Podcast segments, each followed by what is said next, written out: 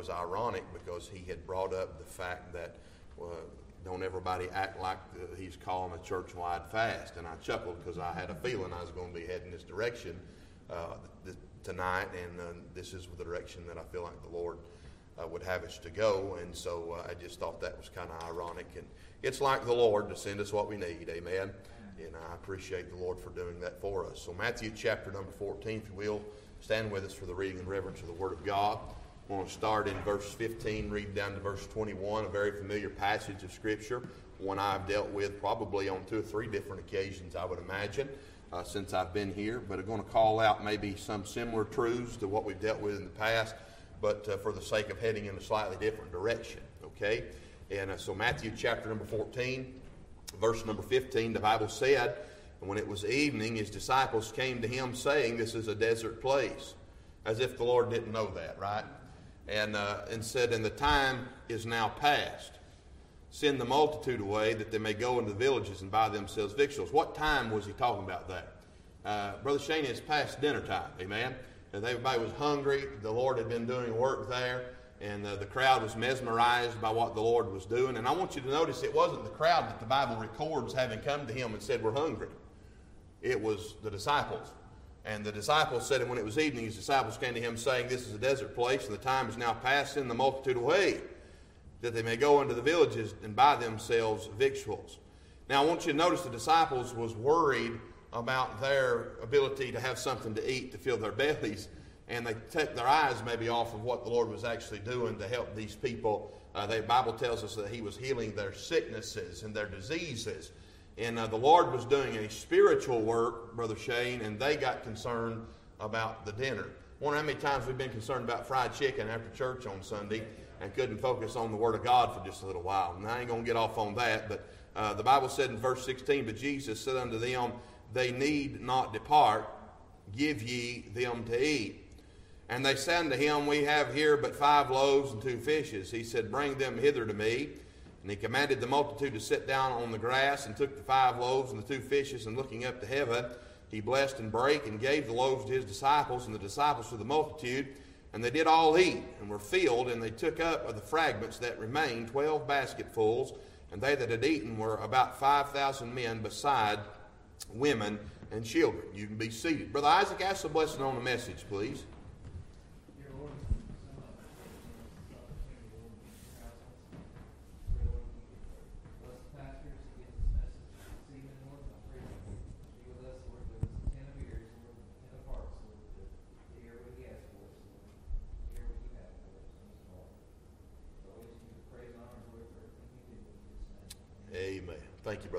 Brother Isaac.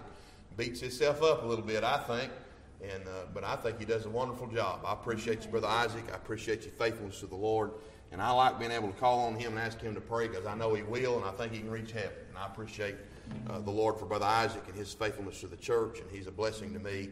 And I do appreciate you, brother, for being there and doing what I ask when I ask, and, and you being willing to help me when you can. And uh, it is a great blessing. But I, as we look here at Matthew chapter number 14, Verse number 15, the Bible said, And when it was evening, his disciples came to him, saying, This is a desert place. And they're calling attention, I guess, to the situation as it was, and felt, I guess, that the Lord needed to be reminded of the kind of place that they were in. I will say this I'm glad the Lord can help you down in the desert place, ain't you?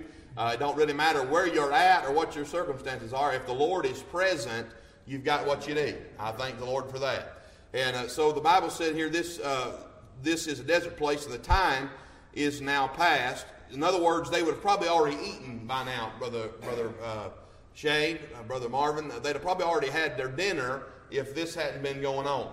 Uh, but service was such that God was down there, the Lord Jesus Christ, God in the flesh, was down there working miracles and helping a crowd of people whose infirmities and issues were greater than their desire to be filled with food.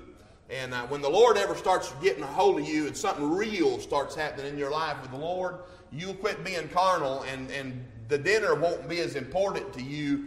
And I don't know why I keep going there, but it's good anyway this evening. Uh, but we have a tendency sometimes to get a grumble or a growl down in our gut, and uh, we take our mind off of what's going on down at God's house. But if the Lord ever really gets a hold of you and does something real in your life, you really don't have your mind on those things.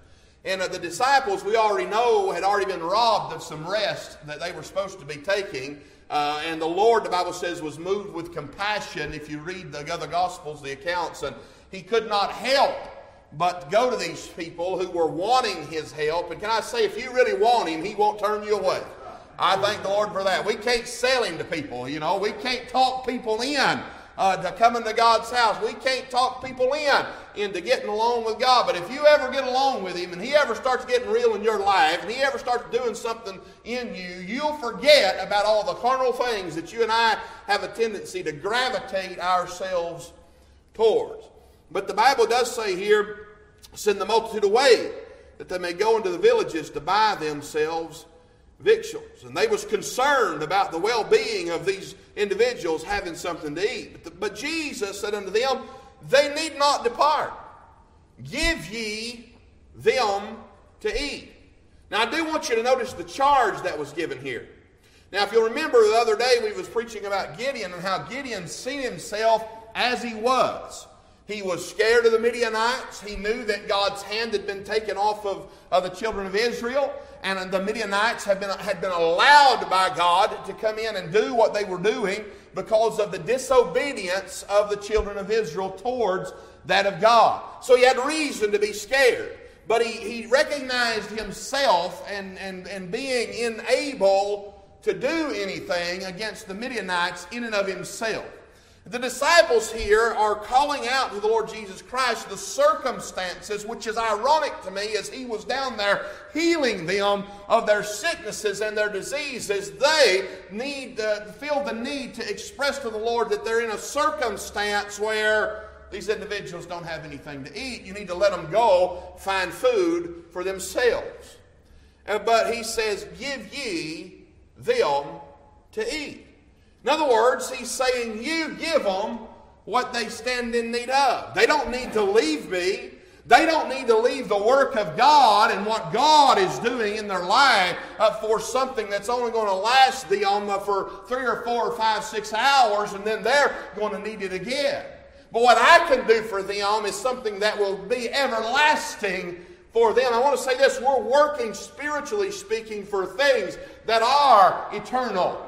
They're not temporal. And uh, we pull off of the eternal things to deal with the temporal things, and we find that it only lasts a short time, and we're back down there needing some more temporal things, right? But the Lord's saying, Give ye them need, they need not depart. I can provide for them eternal things at the same time that I'm providing them the temporal things that they need to sustain life upon the earth that I've placed them. And so uh, the Bible says, They need not depart, give ye them to eat. He's asked something of the disciples that the disciples do not feel adequate enough to be able to do. And it's just like the Lord to ask things out of you and me where we do not feel adequate to do it. And so they were going to have to do what? They were going to have to rely on the Lord. Now, the Lord is teaching not only uh, the multitude of his deity by uh, doing these miracles and healing, but he's also taking his disciples and he's growing them. Or, if you allow me to say it this way, maturing them in the faith. There is this matter of maturing in the faith we understand that we should be maturing, spiritually speaking, in the Word of God that Brother Brian brought out on Wednesday night about the, the, the, the, wielding of the sword, if you will, our offensive weapon, as we should know something about this thing. But understanding here that the Bible said, Jesus said to them, They need not depart, give you them to eat. And they say unto him, We have here but five loaves and two fishes. They're looking at their inadequacies. They're looking at what they have as, as, as what it is isn't enough. Now, we've been dealing with as such here in the last little while about uh, giving of our first fruits, right? The Bible said in Proverbs 3 9 and 10 Honor the Lord with thy substance and with the first fruits of all thine increase. So shall thy barns be filled with plenty, and thy presses shall burst out with new wine. And so we've been discussing this not just in a, uh, a monetary, not in financial uh, status, but in giving of ourselves in every area of our life, whether it be our time, whether it be our talent, whether it be our praise, our worship, our thanksgiving, whatever it is, it's a, it's a giving of ourself in every area of our life and having our hands off and saying, Lord, if you want it from me, you have it. It's yours. Now, we, we, we act like that we're there, but there is times we really quietly know secretly what areas we do have in our life that we prefer the Lord to keep his fingers off of. If it changes our uh, financial status, if it causes us to have to look for another job, and you say, are you, are you promoting that we quit and get another job? I'm not necessarily promoting that. What I'm saying to you is, though, if the Lord should want you to do that, do it. If the Lord would prefer that you take a cut in pay, because he has something else that he wants you to do that is in his kingdom, then you do it and trust the Lord. So that's easy to preach on. It is, but I will tell you this, and I, not that I preach experiences or try to point you to me, but I have experienced the very thing I'm talking about. I have, and my wife can tell you, we have got to the place where we said, all right, it doesn't matter uh, what it's going to do to us financially. This is what God has told us to do, and this is what we are going to do. And the Lord has blessed us time and again every time. And He's taken care of us, and I appreciate that. But here's the thing we, we trade the eternal things for the temporal things if we're not careful. But having said that, we're finding in this situation, just as this Gideon was, was asked to do something he didn't feel adequate in doing, then we have this matter of, of the Lord wanting them to give something they didn't have. Now, I want to say this people get angry at a preacher because there's a lot of no count good for nothings that all are in this for their money. That's why the Bible warns of those that are of, of filthy lucre. There is a preacher out there somewhere that wants you for your money. I have no lie to tell you, and you're not looking at one of them, okay? I'm not here for your money, but I will say this. The thing about it is, is the Lord expects us to give even when we don't have it to give. And if the Lord should point to you that you should give it, then you should give it. I, I was talking to, to my children about faith promise and missions and, and the difference in missions and tithes, and, and essentially that we pray about what the Lord would have us to give, settle on what it is the Lord would have us to give, and then say, Lord, you're going to have to meet it because if it's more than what I have in my possession, I don't know how I'm going to fulfill it. But you step out on faith and say, Lord, if you want it, you can have it, but you're going to have to supply the need. Now, understand, if you will, the Lord's telling them to give. But who has the power to multiply the, the loaves of the fishes? The Lord. They did not. So the Bible says here, and they say unto him, We have here but five loaves and two fishes. He said, Bring them hither to me. This is what I love. He wanted them to give, and he wanted them to be the ones to bring the loaves to him. And the Bible said, And he commanded the multitude to sit down on the grass, and took the five loaves and the two fishes, and looking up to heaven, he blessed and brake. In other words, the Lord blessed their inadequate amount of sustenance. The Lord can take our inadequate amount of sustenance, our inadequate amount of finances, our inadequate amount of talent, our inadequate amount of time, and multiply that for His glory and for His honor if we will but yield it to Him and say, Lord, I don't know how, but I know who. And that's what the Lord's looking for. The Lord's not looking for me and you to necessarily know how, but He's looking for us to know who. Amen. And so he's teaching his disciples here as he's maturing them in the faith that they need to be looking at who. Now it's interesting because they're all standing around watching the Lord heal the diseases of others. And we love it, you know, when, when folks are getting saved, Brother Marvin. And Brother Shane, when we're sitting there praying and God's working in the lives of others and we can see the hand of God moving, that's wonderful. Until the Lord comes to Marvin or until the Lord comes to Brother Shane or, or Aaron and says, This is what I want you to do. And we suddenly don't know how we're going to do it. Well, the same Lord that was saving folk when we was amen it and praying and saying that we had faith that God could do it is the same God that's saying if you would take your hands off of it and give it to me, I'll multiply it and do something with it. So the Bible says here, give you them to eat. And they say unto him, We have here but five loaves and two fishes. He said, Bring them hither to me. And he commanded the multitude to sit down on the grass and took the five loaves and two fishes, and looking up to heaven, he blessed and brake look what he does here. And gave the loaves to his disciples. Now, here's what's interesting the Lord did take the bread, he did take the fish, he did break it, he did bless it, but he did not distribute it. He gave it to the disciples to give to the people. He supplied their need to fulfill His requirement. The Lord will fulfill your need to meet His requirement. If He asks it of you, He will provide it to you to give to His service. So, having said that, the Bible says here, uh, and they did, or excuse me, and gave the loaves to his disciples, and the disciples to the multitude. Here's what he done. He channeled the, the multiplication of blessing through the hands of the disciples, which he had commanded to give to the multitude. He's done two things. He's met the need of the multitude that was looking to him for their blessing. And then he taught the disciples a faith building lesson that should mature them in their faith. How many of you would agree tonight that there's been instances where your faith seemed inadequate in certain areas of your life? Could be tonight that you're in a situation right now where you know that you should have faith that God's going to take care of a problem or situation. I'm not talking about name it and claim it, and if you name it, then it'll come to pass. No, we still pray in the will of the Lord, but we do know that there's some of our loved ones that need to be saved, and it's in the will of the Lord, for He would have all men to be saved. There are some instances that we can expect God to do something because His Word says that it's in His will for it to come to pass. And if it's in His will to come to pass, we ought to have faith that God can and will do it. We can. We can have faith. I'm not, I joke with Brother Ray about a million dollar retirement, but the fact of the matter is, in all reality, that's naming and claiming it. That ain't what it's about. But I'll say this you got a loved one that's lost and headed for hell, and God would have that all men to be saved.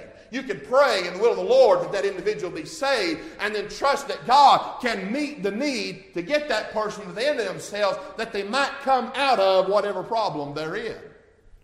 Now, I want you to notice with me, the Bible says here, and the disciples to the multitude, verse 20, and they did all eat and were filled. And they took up the fragments that remained, 12 baskets full. Now, I don't know where the 12 baskets come from. I have no idea. The Bible doesn't tell us as far as I can see in the scriptures.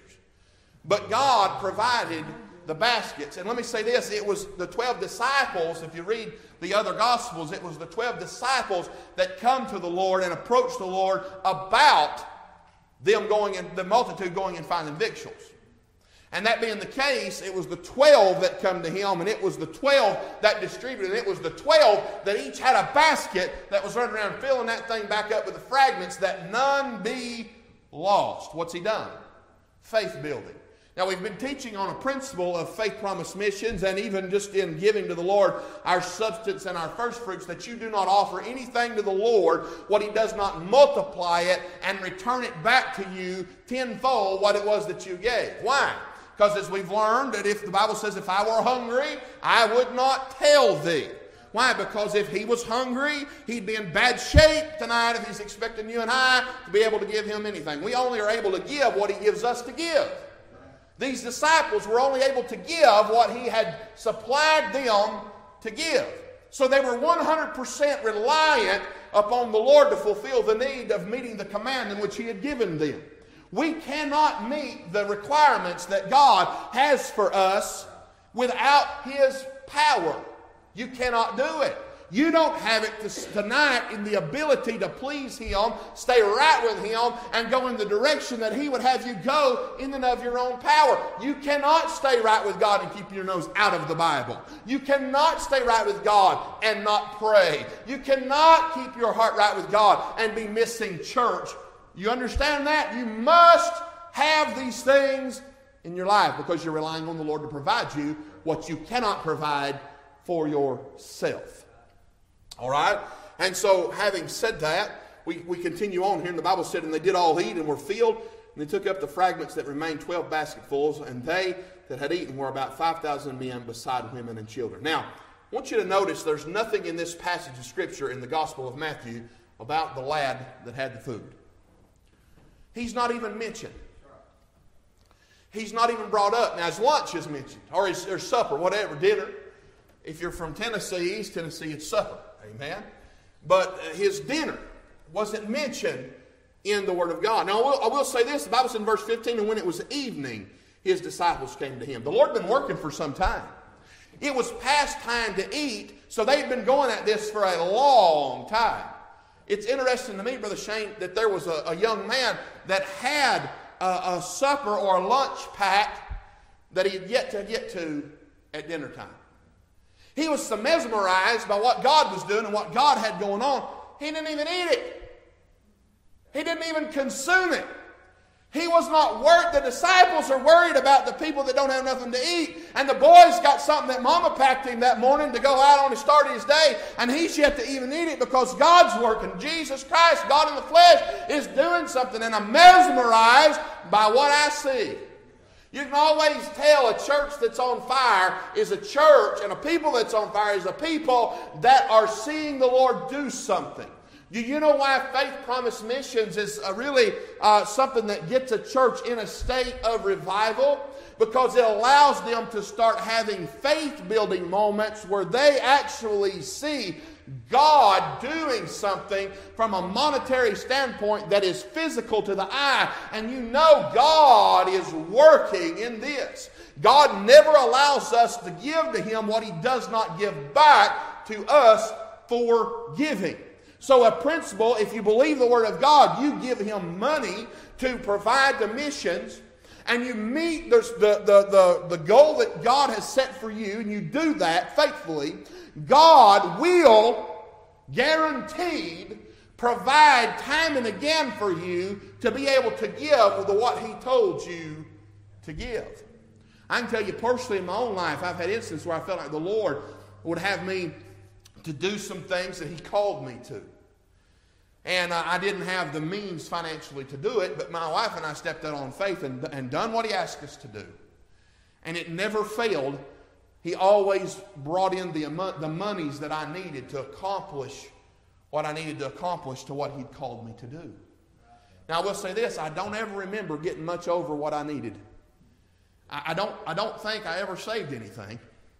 Pretty sure I never really built a bank account while I was doing what the Lord asked me to do. But I will say this: I sure did spend time and again money that I didn't know I could, that, I, that the Lord was going to, that I didn't know how I was going to get it. My wife and I have looked back and said, we don't know how we made that. We don't know how we done that. I can't tell you today on paper. I can't make it work out on paper how the Lord has worked and done things in our young life as we was trying to do what God wanted us to do. It's, it's an amazing thing. But a, but a church that gives the missions is a church that will find revival. A church that, that gives to faith promise missions and giving in that way, where we set a goal with the Lord and the Lord works it in our hearts personally.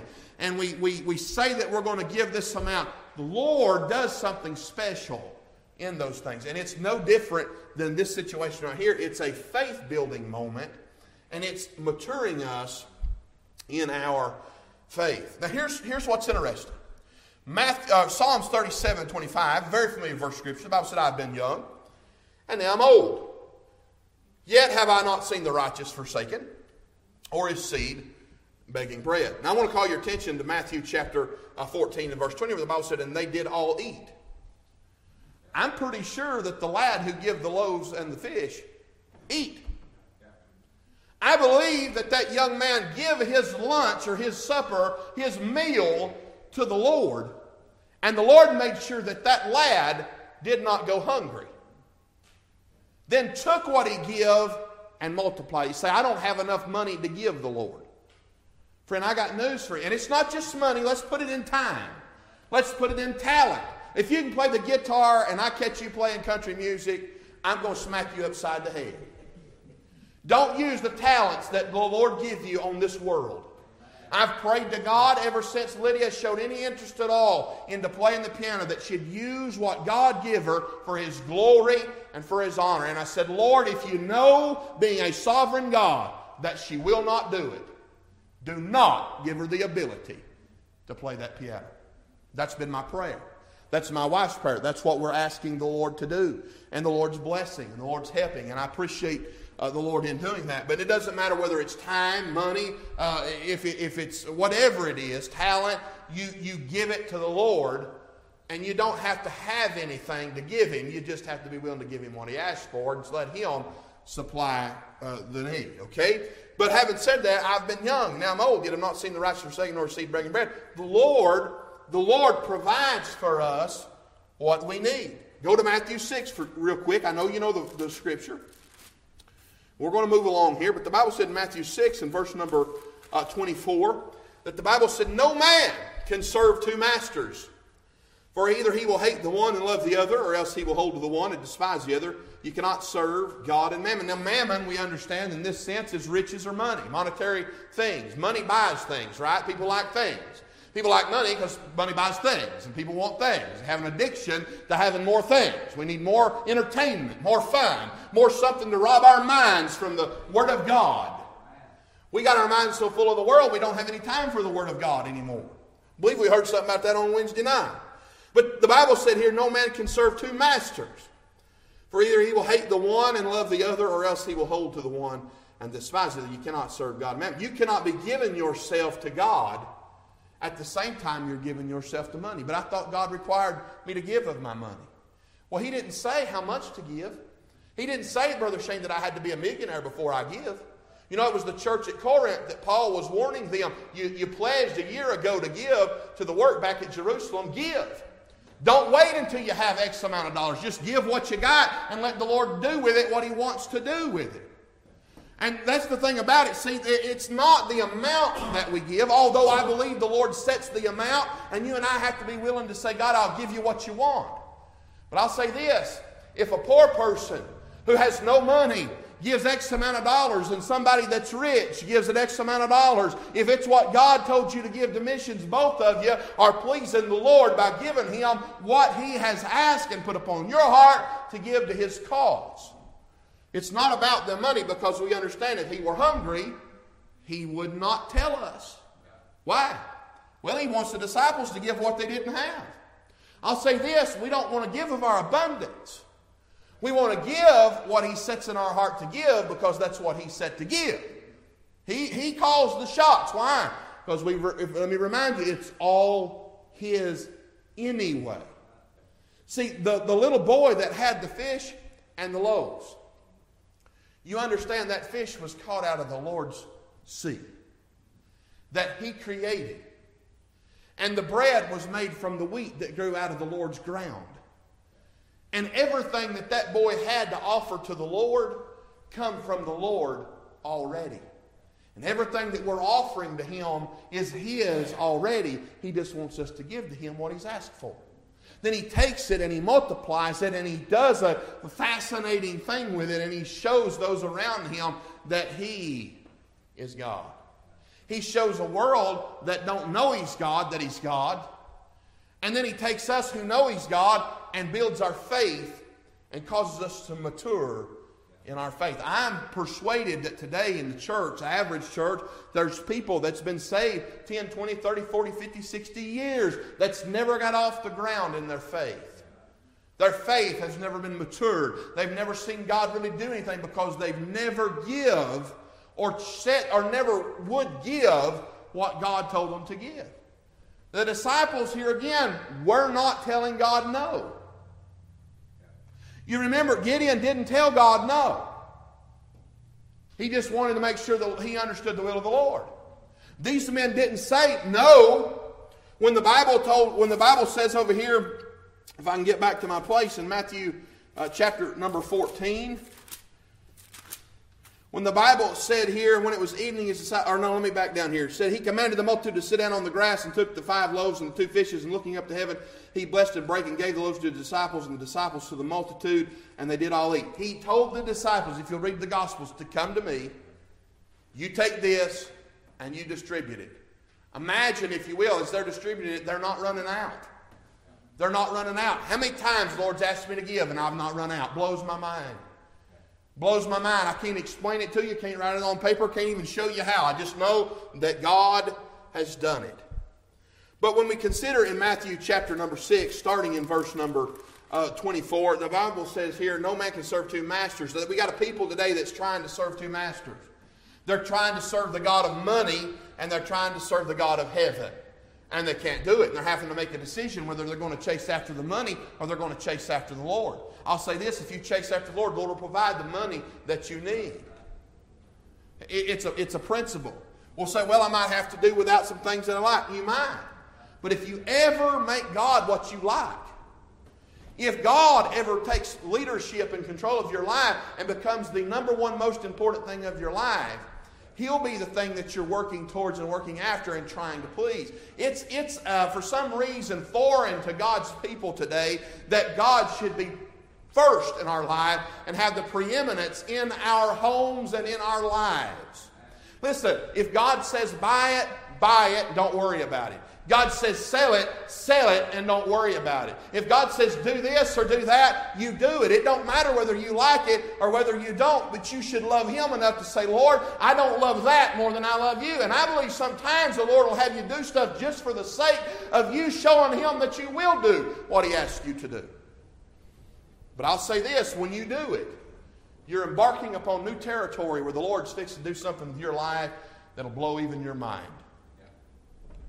That's when, that's when things start becoming reality. The Bible said in verse 25, Therefore I say unto you, take no thought for your life, what you shall eat, what you shall drink, nor yet for your body what you shall put on. Is not the life more than meat, and the body than raiment? Behold the fowls there, for they sow not, neither do they reap, nor gather into barns, yet your heavenly Father feedeth them. Are you not much better than they? Which of you, by taking thought, can add one cubit unto his stature? You ever made yourself any taller? I made myself weigh a little more, uh, but I didn't think it to happen. It happened over a period of time. I've never caused my body to lengthen. Never. You can't think it so. This idea of thinking it into existence is ridiculous today. You don't think it into existence. What you do is you serve God, trust Him by putting Him first, and allow Him to multiply what you don't have enough of. But the Bible does say here uh, which, uh, verse 28, why take ye thought for raiment? Consider the lilies of the field, how they grow, they toil not, neither do they spin. And yet I say unto you that even Solomon in all his glory was not arrayed like one of these. Wherefore, if God so clothed the grass of the field, which today is, and tomorrow is cast into the oven, shall he not much more clothe you, O ye of little faith? Therefore, take no thought, saying, What ye shall eat, or what, you, what we shall drink, or what shall we drink, or wherewithal shall we be clothed? For all these things that the Gentiles seek. For your heavenly Father, knoweth that you need of all these have need of all these things. He knew he was in a desert. He, he knew that uh, it was past the time that they would have normally eat. And he knew, the Bible said John 6, and he himself knew what he would do. I'm glad the Lord knows what he himself would do. You don't know what's going to happen. I don't know what's going to happen. I can't tell you how it's going to work out. You can't tell me how it's going to work out. You don't know. You're not a prophet. If you start telling me how it's going to work out, I'm going to automatically know something's wrong with you. But what I'm saying is, he himself knew what he would do. What would he do? He would take disciples who, although were little in faith, were still obedient to what he said. And he built their faith because they were still obedient enough that when God told them to do something, they did it. They just didn't know how. Don't beat yourself out of the blessings of the Lord by not doing what He tells you to do or not being willing to. Let me say this you already know tonight if you're willing or not. The Lord don't even have to put it on you tonight. You already know what you're willing to do and what you're not. And if there's anything in your life tonight that you're not willing to do that God tells you to do, this is where you need to be because you need to get that right with the Lord because you are stopping yourself from being moving further into your relationship with the Lord if you do not. All right? You're limiting the Lord. Limiting Him. All right, so the Bible uh, says, but uh, verse 32 For all these things doth the Gentiles seek, the Gentiles seek, for your heavenly Father knoweth that you have need of all these things. The Lord knows what we have need of. The Lord didn't take the, the meal that that lad had without making sure that lad was fed. So he provided for the, the lad and then took what he gave and look what he done with it. The Lord wants to take what we have, meet our needs with it, but multiply it and give it in a vast, vast way. But when we hoard it all up, like Ananias and Sapphira, all we wind up actually doing is killing ourselves spiritually and not allowing the Lord to take us and mature us in our faith like He wants to do. All right? And uh, so let me say this as, as we consider here, some people have this mindset of, of sacrifice and if we and I, I, don't really have time to deal with this, but you can read over in 1 Samuel chapter number 15 a familiar story uh, of how that uh, Saul had disobeyed the Lord. The Bible said in 1 Samuel 15 and 22, and Samuel said, Hath the Lord as great delight in burnt offerings and sacrifices in obeying the voice of the Lord? Behold, to obey is better than sacrifice, and to hearken than the fat of rams. First of all, the Lord needs you to be obedient. The Lord needs you to be uh, willing to do what He asks and when He asks and how He asks. And sometimes I find that we will will give extra in certain areas. And, and then there's certain areas that we won't. Now, I'm going to use Brother Shane for an example for just a minute because he don't mind, and I appreciate him allowing me to do this. Brother Shane is always, if there's something that needs to be done around the church facilities, he'll take care of it. If Brother Marvin gets even gets wind that there's something going on with the computer, Marvin will be over here fixing it. They're willing to do what needs to be done when it needs to be done. And I appreciate that. But let me say this God can use those types of things. But if Brother Shane secretly had something in his life that he would not give God, that God was wanting him to give. And Brother Shane wouldn't do it. Brother Shane could look for every opportunity under the sun to come down here to God's house and do something to help the facilities or to work on the building. God's not going to get any pleasure out of Brother Shane's sacrifice when Brother Shane can't even be obedient to the commands of God in the other areas of his life. Sometimes we think by giving extra in certain areas excuses us from the areas that we're not willing to allow God into that portion of our life. That doesn't work that way.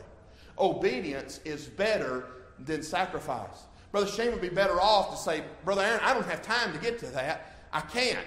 But whatever the Lord is working in his life, he yields to it and he has the right relationship Lord. God can use him in that instance. God can't use Brother Shane if Brother Shane's always doing something extra at God's house and sacrificing and giving of his effort and time when there's something over here that's disobedient to God in his life. You understand what I'm saying? We're, we're not getting one over on God, is what I'm trying to say. God's looking for obedience. And we find in this story here, the Bible said, said in Samuel, uh, said, Hath the Lord as great delight in burnt offerings and sacrifices and in obeying the voice of the Lord. The Lord's looking for obedience first and foremost. Now, let's say this some instances we find obedience to the Lord is sacrifice, Brother Shane. Sometimes doing what God says to do is, uh, in and of itself, sacrifice. But not always does it constitute sacrifice. But we don't sacrifice to get out of obedience. And I find that sometimes that's the case.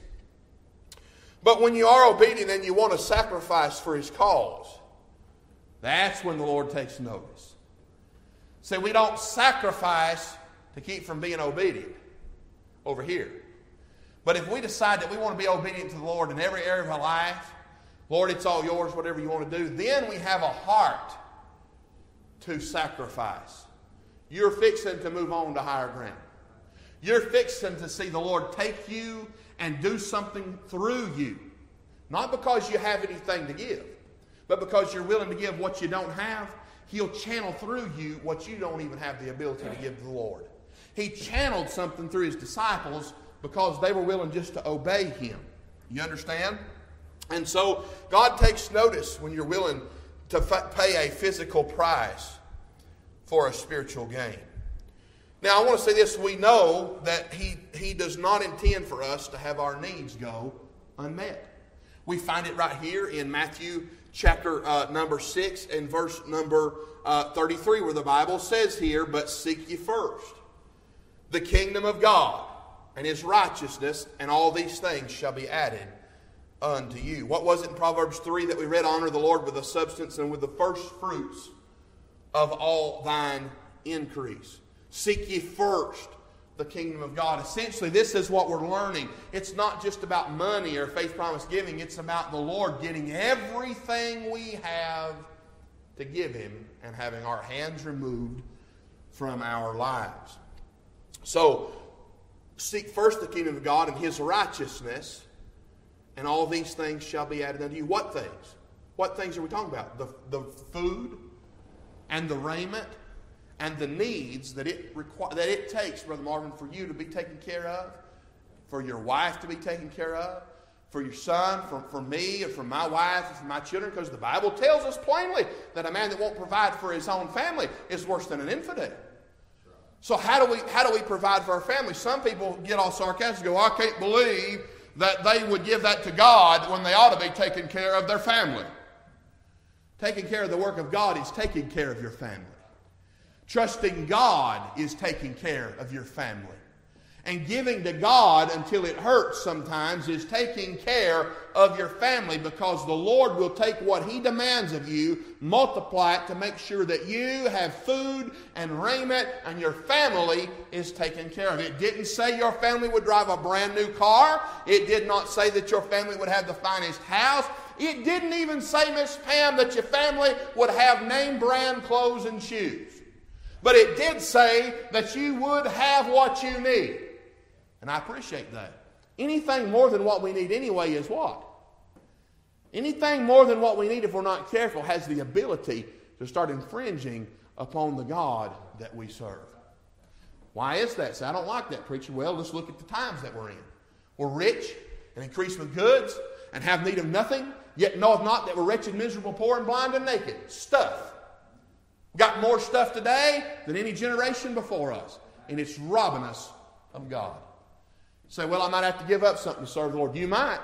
But I'll say what you gain will be far more worth what you give up, friend.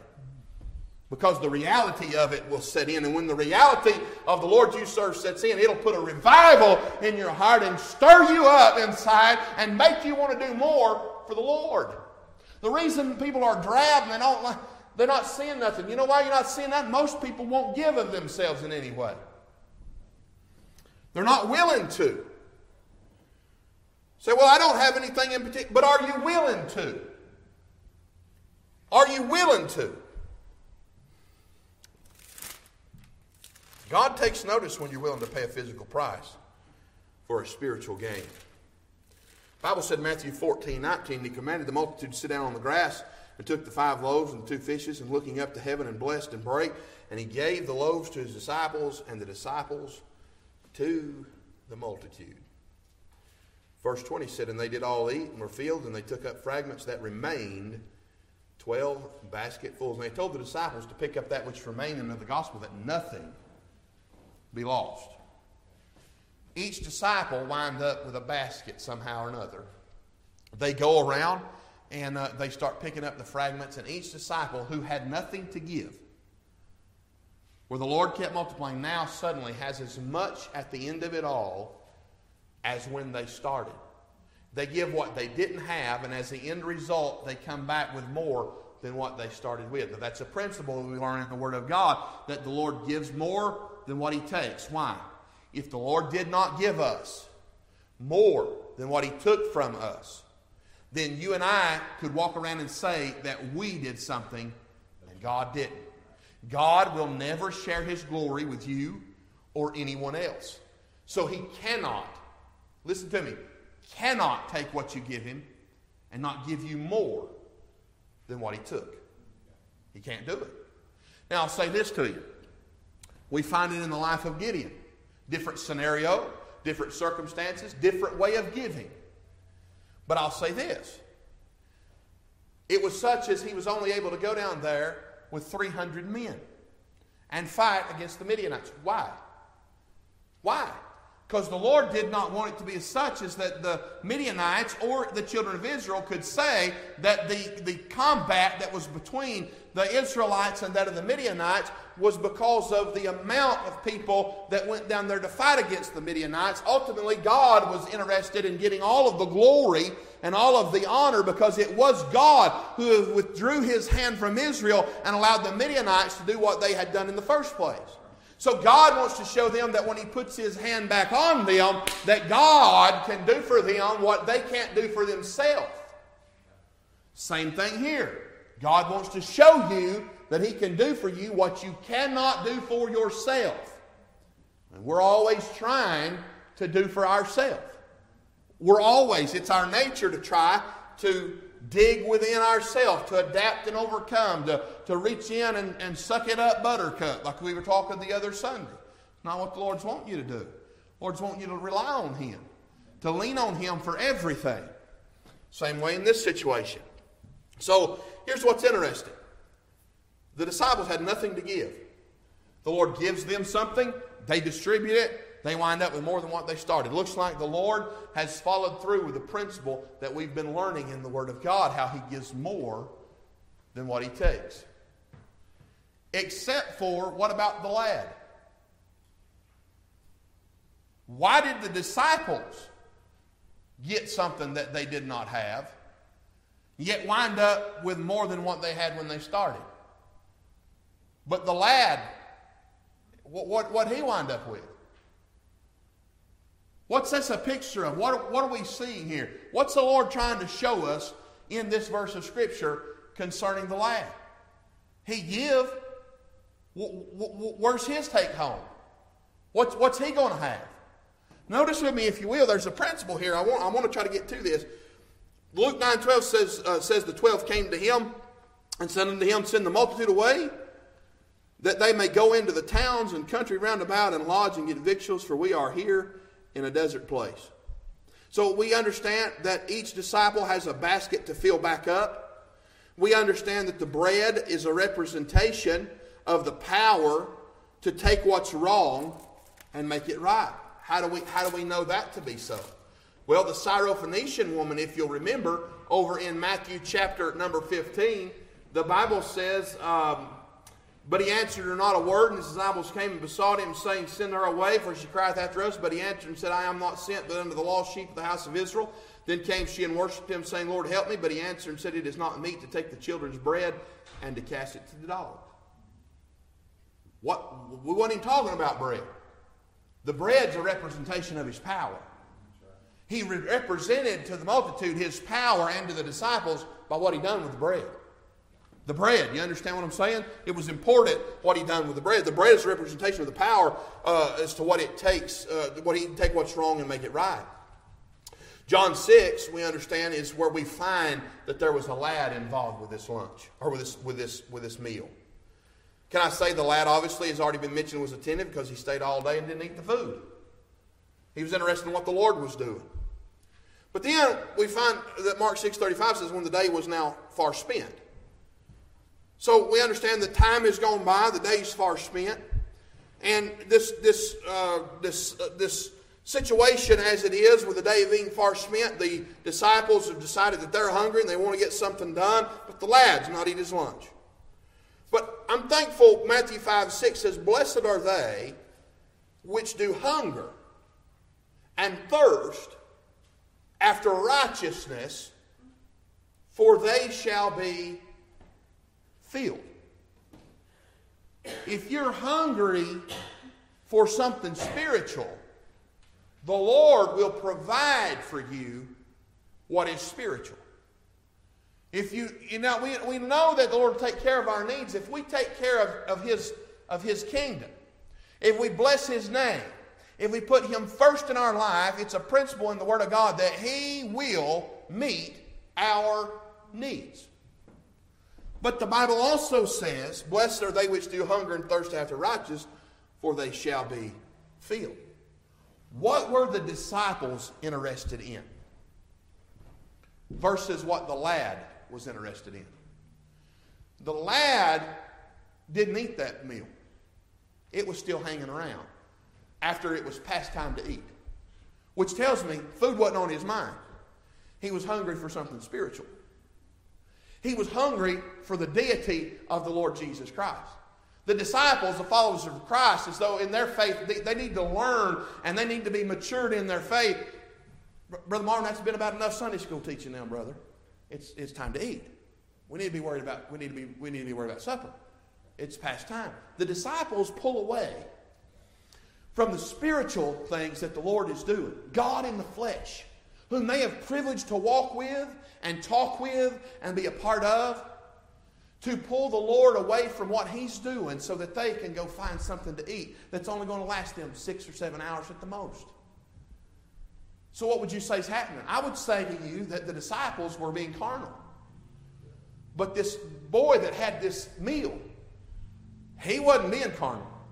He was concerned about something spiritual. He was seeing the reality of the God that was before him. And that is what he was after. Now, what does the Bible say here? Notice this. What does the Bible say in Matthew 5 and 6? Blessed are they which do hunger and thirst after righteousness, for they shall be filled. I thought it was a principle that if we gave to the Lord, the Lord would give back to us. I don't find where it was the lad that got those 12 basketfuls. Bible doesn't tell us that. Maybe I'm speculating here just a little bit. But the disciples returned with more than what they started because they were obedient. They were carnal, and they were learning, and they were obedient.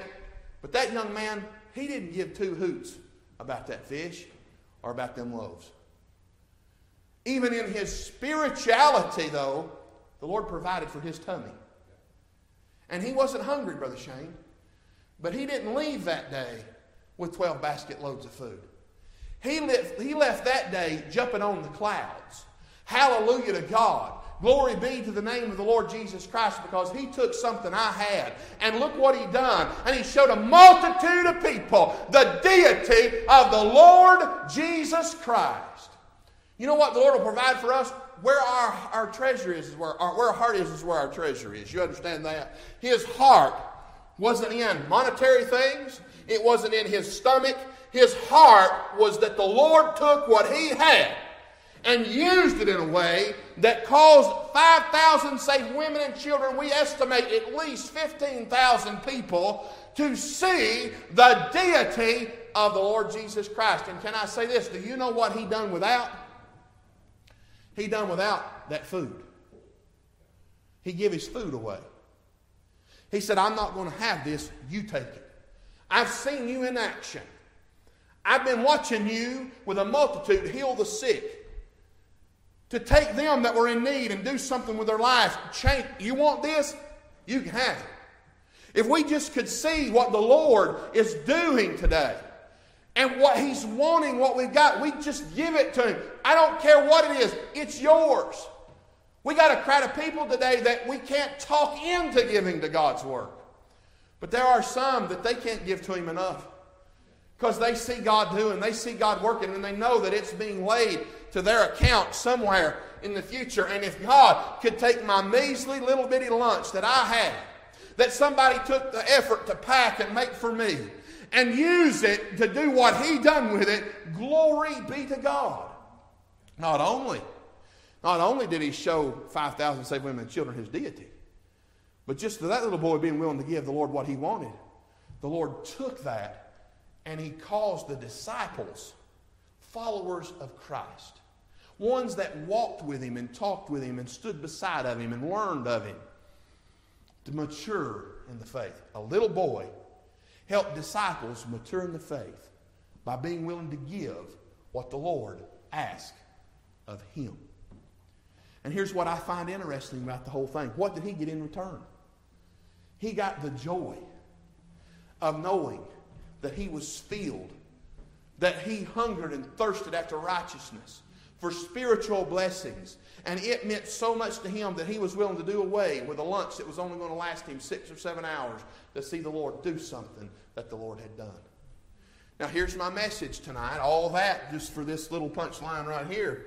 But I wonder if you'd be willing to do without lunch for six or seven hours sometime in the not so far away.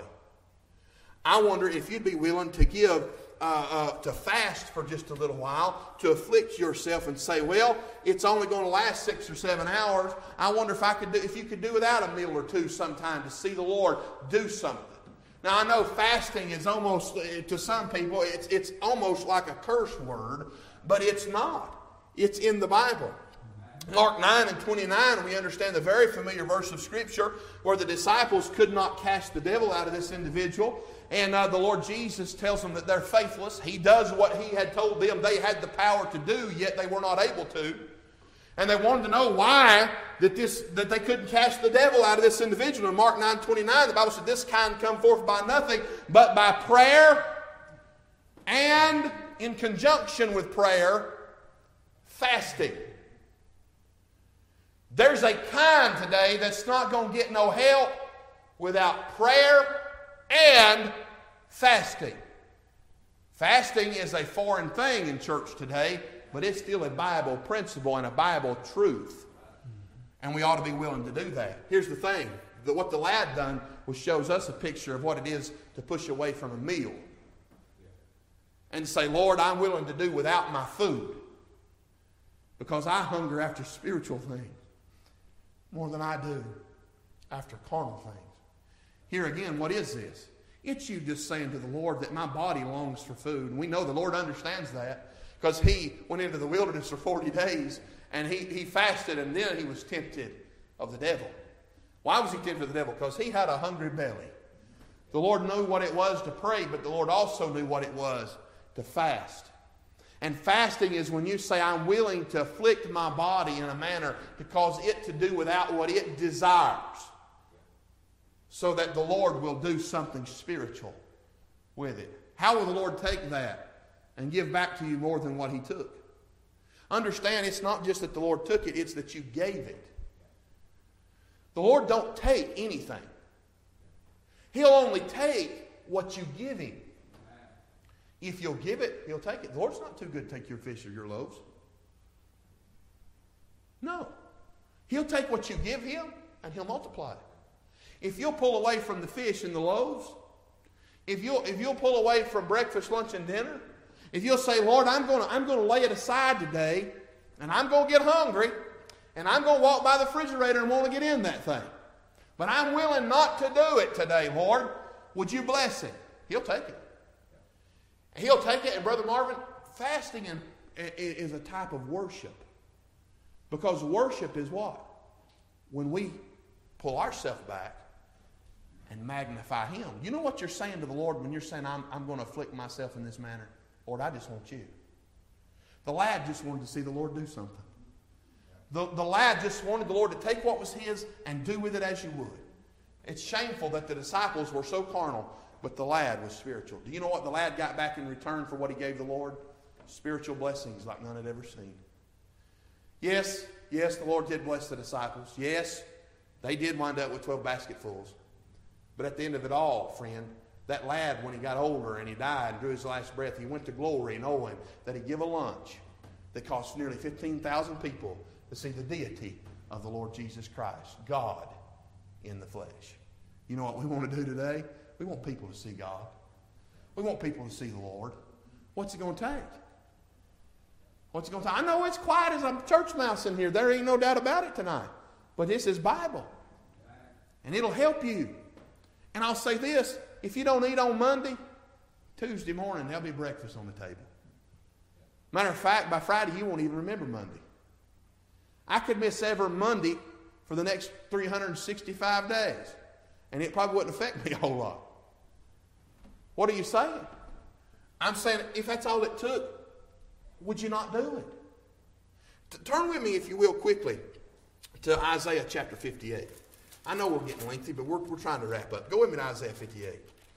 Because I want you to understand something. We're, we're discussing this matter of obedience is better than sacrifice. And I want you to notice here in Isaiah chapter 58 something that I find very interesting.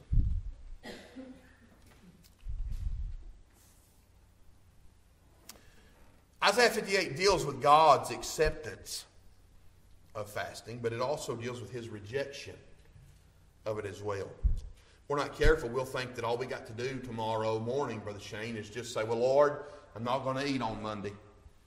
And uh, Lord, you bless it. It's, it's more detailed than that.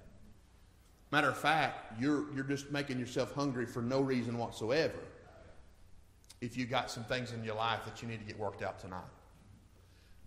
My advice to you is not to bother with being hungry tomorrow or any other day this week for any period of time at all in the name of asking the Lord to help you if you've got some disobedience issues in your life elsewhere. The Bible says here in Isaiah 58, Cry aloud, spare not, lift up thy voice like a trumpet, and show my people their transgression, and the house of Jacob their sins. That's familiar. We've read that a lot lately. But the Bible says, Yet they seek me daily. He's saying, Cry loud, spare not, lift up your voice like a trumpet, preach against their transgressions, even though that they are seeking me daily. Look here. The Bible says here, yet they seek me daily and delight to know my ways. How, that don't make sense. As a nation that did righteousness forsook not the ordinance of their God, they ask of me the ordinance of justice, they take delight in approaching to God. Wherefore have we fasted, say they, and thou seest not. Wherefore have we afflicted our soul, and thou takest no knowledge. Behold, in the day of your fast ye find pleasure, and exact all your labors. Behold, ye fast for strife and debate, and to smite with the fist of wickedness. You shall not fast as you do this day to make your voice to be heard on high. In other words, you're fasting, but it's not, it's, you're, not, you're not right in the other areas of your life. You're still bickering and fighting and punching and, and pitching a fit, and you're causing all these problems, and you're as carnal as the day is long. Fasting's not going to bring me to you because I can't come to you because what is it? Fasting is a type of worship, and they that worship must what? They that worship must worship in spirit and in truth. And if I regard iniquity in my heart, the Lord will not hear my prayer, They will not hear my fast, will not hear my worship, will not hear my praise. He's not going to hear you whatsoever until you get the sin straightened out in your life. If there's anything in your life that God wants out, or God wants to do something, if there's just something in your life tonight that you're saying, God can't have this area of my life, God is not going to help you in your fast. But there's still a kind that come forth only but by prayer and fasting. There's still an individual somewhere. There's still a group of people. There's still a body. There's still some. There's still somebody that can only be reached by prayer and fasting. But your fasting is for nothing if you don't get the other areas right in your life. Don't waste your time practicing the fast if you can't pray. And you can't pray except, Lord, forgive me of my sin if you've got sin in your life. Or if there's something that you won't give to God, you're serving mammon rather than God. And you can't serve God and mammon, for you either serve the one and hate the other, hate the one and love the other. You can't, you can't have it both ways. And so the Bible says here, in verse 5 Is it such a fast that I have chosen? In other words, that ain't what I'm looking for. A day for a man to afflict his soul. Just a day to afflict your soul, friend, isn't going to do you any good. But is it to bow down his head as a bulrush and to spread sackcloth and ashes under him? Wilt thou call this a fast and an acceptable day to the Lord? Is not this the fast that I have chosen? So now we're fixing to find what the acceptable fast is. Is not this the fast that I have chosen to loose the bands of wickedness, to undo the heavy burdens, and to let the oppressed go free, and that you break every yoke? Is it not to deal thy bread to the hungry, and cast thou uh, bring uh, and that excuse me, and that thou bring the poor that are cast out uh, to the house? When thou seest the naked, that thou cover him, and that thou hide not thyself from thine own flesh. Then, then shall thy light break forth as the morning, and thine health shall spring forth speedily, and thy righteousness shall go before, before thee. Uh, before thee, the glory of the Lord shall be thy rearward. Here's, here's essentially what I'm saying to you tonight. You want, you want to get all of the areas in your life right with the Lord before you try to afflict your soul with fasting. You're going to waste your time fasting if you're not serious about God having every area of your life. But I do want you to be understanding this, this evening that there's a people that can't be reached. There's a people that can't be touched unless fasting is involved. The Lord Jesus Christ told his disciples who he endued with power. This, forth can come, this, this kind can come forth by nothing but by prayer and fasting. Do you know what the Lord essentially is wanting us to do? The Bible said, Then shall thy light break forth this morning. Wouldn't you like for the, for the sun to come up and shine in our church? Wouldn't you like the Lord to send revival to, to Landmark Baptist Tabernacle? Wouldn't you like the Lord to send revival in your home? Wouldn't you like the reality of the Lord that you serve to be so real, maybe once again? Or maybe it never has been this real to you. But get this real to you that you would be looking for spiritual blessings. And to know that you had a hand in just giving, giving away and pushing away and saying, Lord, I'm going to afflict myself in this manner to get a hold of you. He will show up.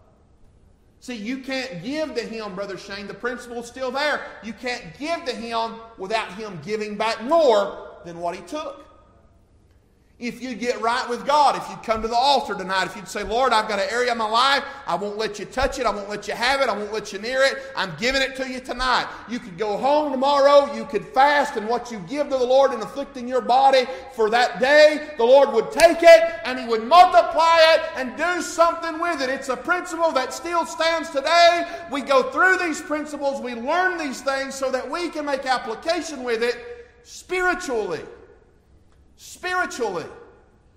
We, we, we are so carnal that we're trying to figure out how to get God to give us more, but it's not about spiritual blessings to us. It's just about more. When it becomes about spiritual blessings, they that hunger and thirst after righteousness shall be filled beyond anything that you could give. I'm persuaded revival, Brother Shane, isn't hard the recipe to having the light to shine forth in your home, in your life, in your church is not that hard. As far as, as what it's going to take, it's just a matter of doing it. It's just a matter of doing it. Ephesians 3, quickly, Ephesians 3, I want to show you this.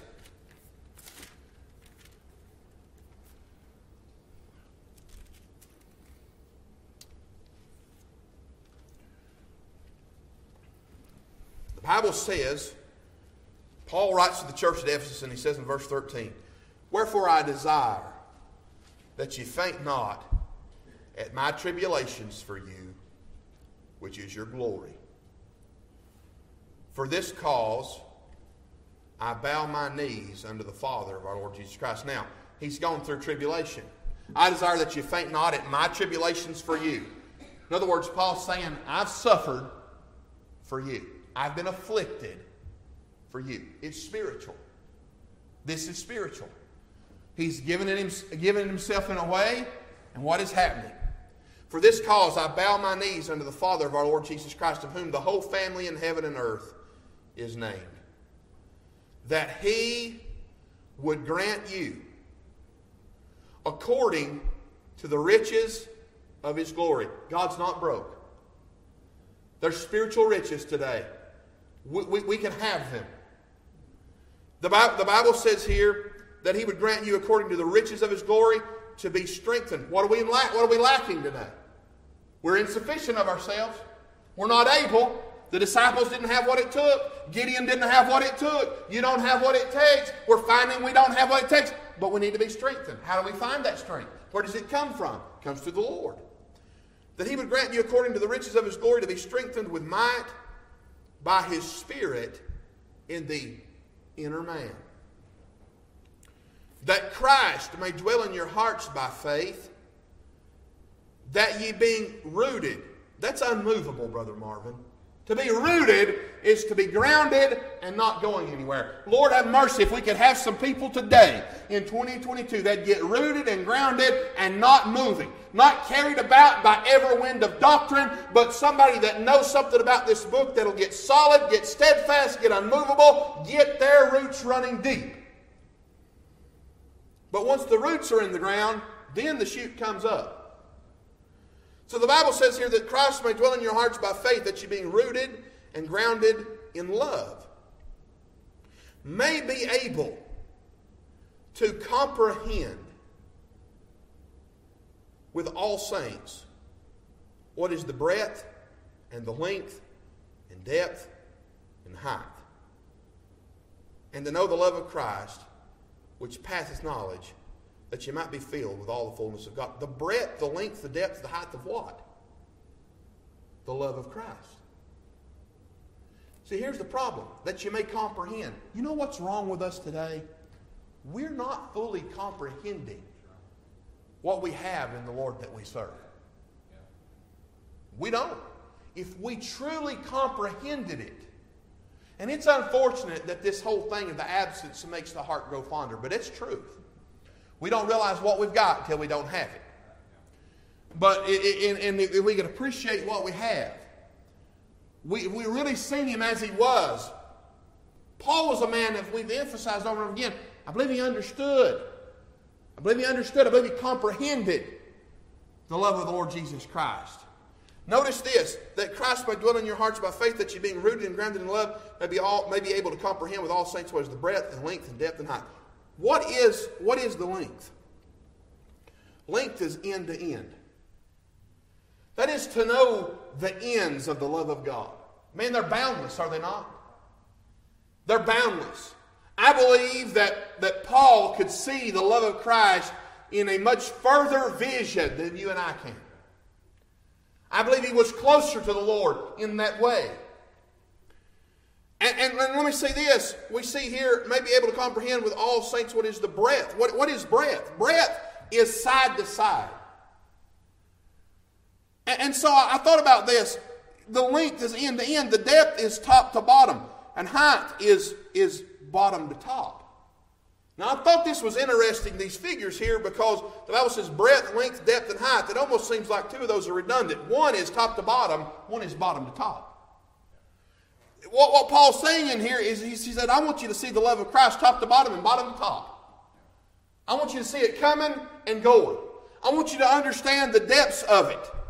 See, we understand that depth is top to bottom. That's the, that's the depth of His love. You can't comprehend the depths of the love of Jesus Christ. Nobody in the sound of my voice can look at the Lord and say, I know why you would die for me. We know that God loved us. We know that Jesus loved us, but no one can answer why. You don't have that ability. Paul's saying, I want you to get to the place with the Lord that you can comprehend the breadth of it, the depth of it, the length of it. To what length the Lord went to to save rotten, wretched sinners like you and me. The breadth, the depth, the length, and the height. And to know the love of Christ which passeth knowledge, that you might be filled with all the fullness of God. To know the love of Christ which passes knowledge means that, Brother Marvin, we need to constantly be learning of this love. The only way to do that is to throw ourselves into this thing lock, stock, and barrel and say, Lord, I'm all in. I'm all yours. Show me what you got. And here's the principle you can't give to him what he won't give back to you more than what you gave. If you want to, if you want to approach the Lord carnally, you're not going to get anywhere spiritually. Now, I believe the Lord can take you in your obedience. Who are we're all carnal. We're all carnal. We, we have to grow in grace and knowledge of the Lord Jesus Christ. The Lord will take us carnally if your heart's right and you're not in open rebellion against God. God can take you carnally and, and teach you something to mature your faith. But when you get to the place you like this lad right here, where, where you're not in it for what you can get back out of it, you're in it for what you can give the Lord, that it may come back to you in spiritual blessings. They that hunger and thirst after righteousness shall be filled. Let me say this to you. If all it took was you giving, being right with God, giving yourself in this manner of fasting and saying, Lord, I'm willing just to give you my lunch, my dinner, my breakfast, this time that cometh forth by nothing but prayer and fasting might actually get some help. God might actually do something. The light might break forth like the morning in Isaiah chapter 58. Our church may experience revival like we've not experienced ever. Say it just seems so hard, and so far away, and we just don't have many people. You've got God. I love that because we don't need that many people. We just need God. One lad, one lad, give him what he had, said, I, I want you to have it. Look what the Lord done. He strengthened the disciples that followed him, who went on after Jesus died and helped work and preach and do something for his glory and for his honor. Say, I don't like you preaching. Fast and pray for me. These disciples, these disciples that were going to go on and do something for the glory for the honor of God had a faith building moment because a little lad was willing to give up what his mama or whoever had sent him that day and that the Lord wanted to use for his glory and for his honor. And by giving that, look what the Lord done with it. Little as much when God is in it. We sing that song and we act like it's, it's the truth. The Lord don't need your abundance. It don't matter how much you've got or how much you don't have. It's whether or not you're giving it with the right kind of heart. How's your heart? As the pianist comes, let's all stand feet. How's your heart tonight? How's your heart tonight? What do you got that, you're, that, that God can't have?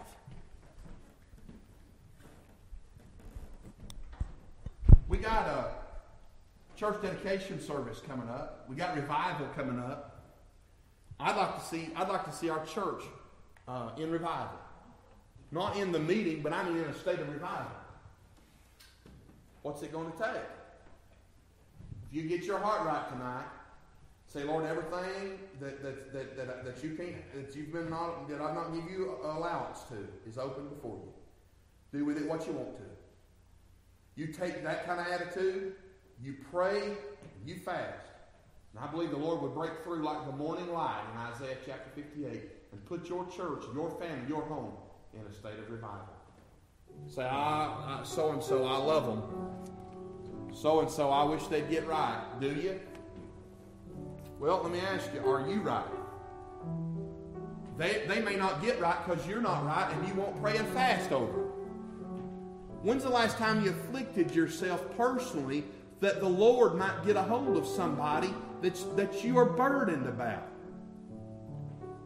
If, if, if you haven't, then you're not as burdened about them as you say that you are.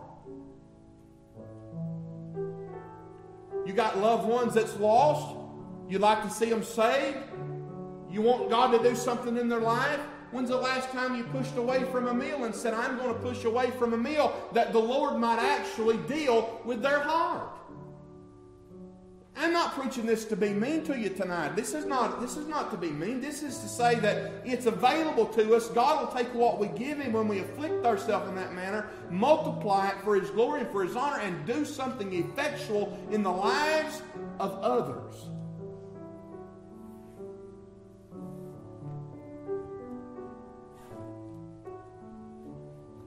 As she plays, if you need to come, come.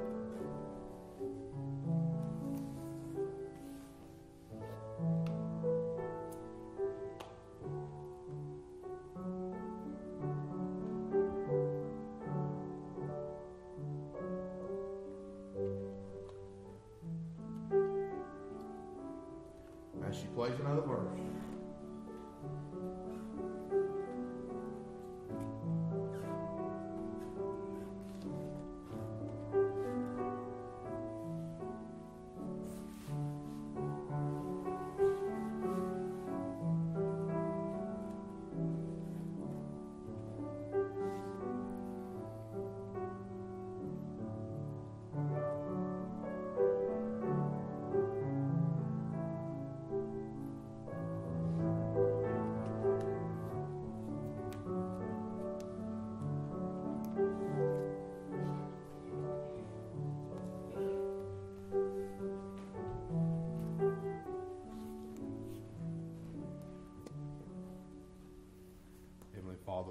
thank you tonight for your blessings.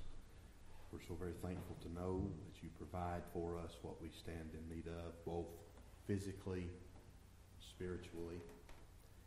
And Lord, we pray, God, that what has been preached and said tonight would find the lodging place uh, in the hearts of the hearer.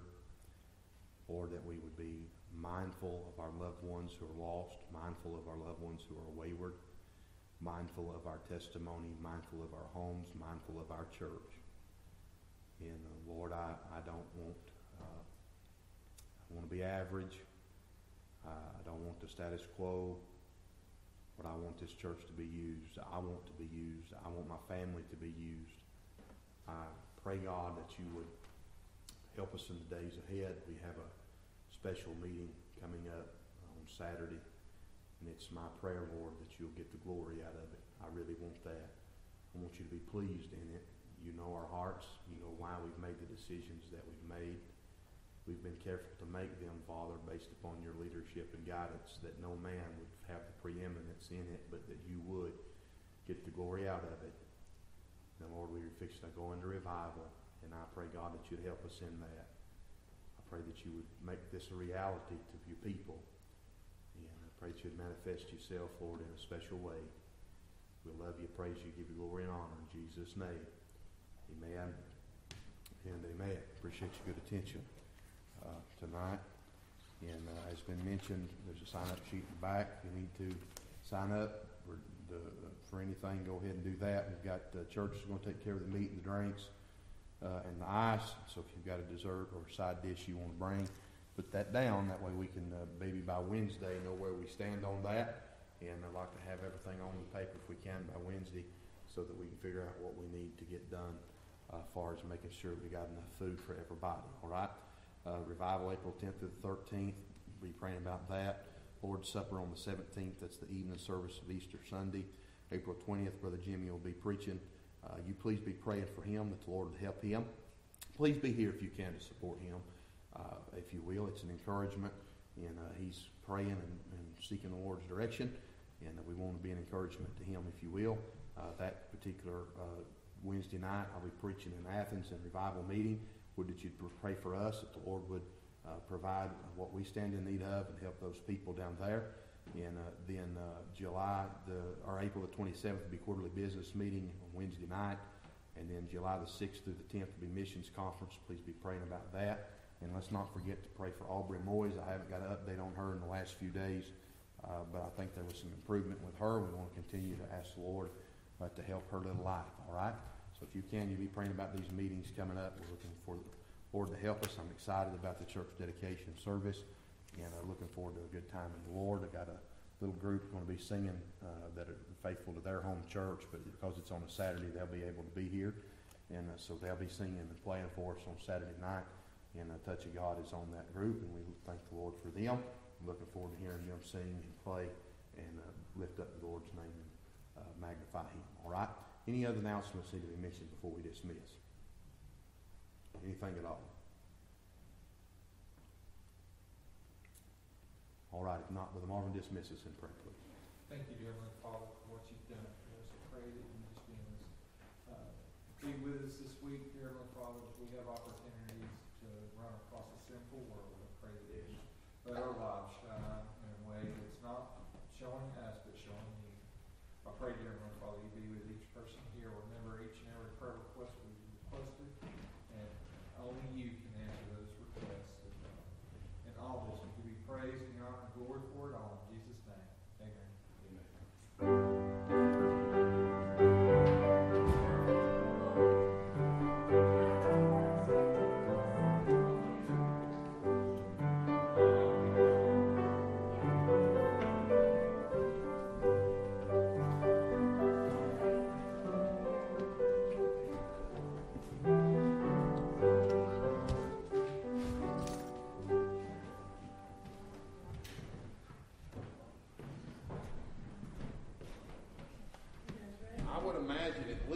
25 above what we normally have.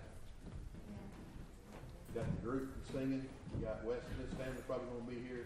Martin Kelly will probably be here. You got the preaching, preaching his wife and kids. You got uh, and all Wes's kids. Betty might be here. I mean, I, it could be 25 or 30 above what we normally have. I don't know. Bye. Have a good week.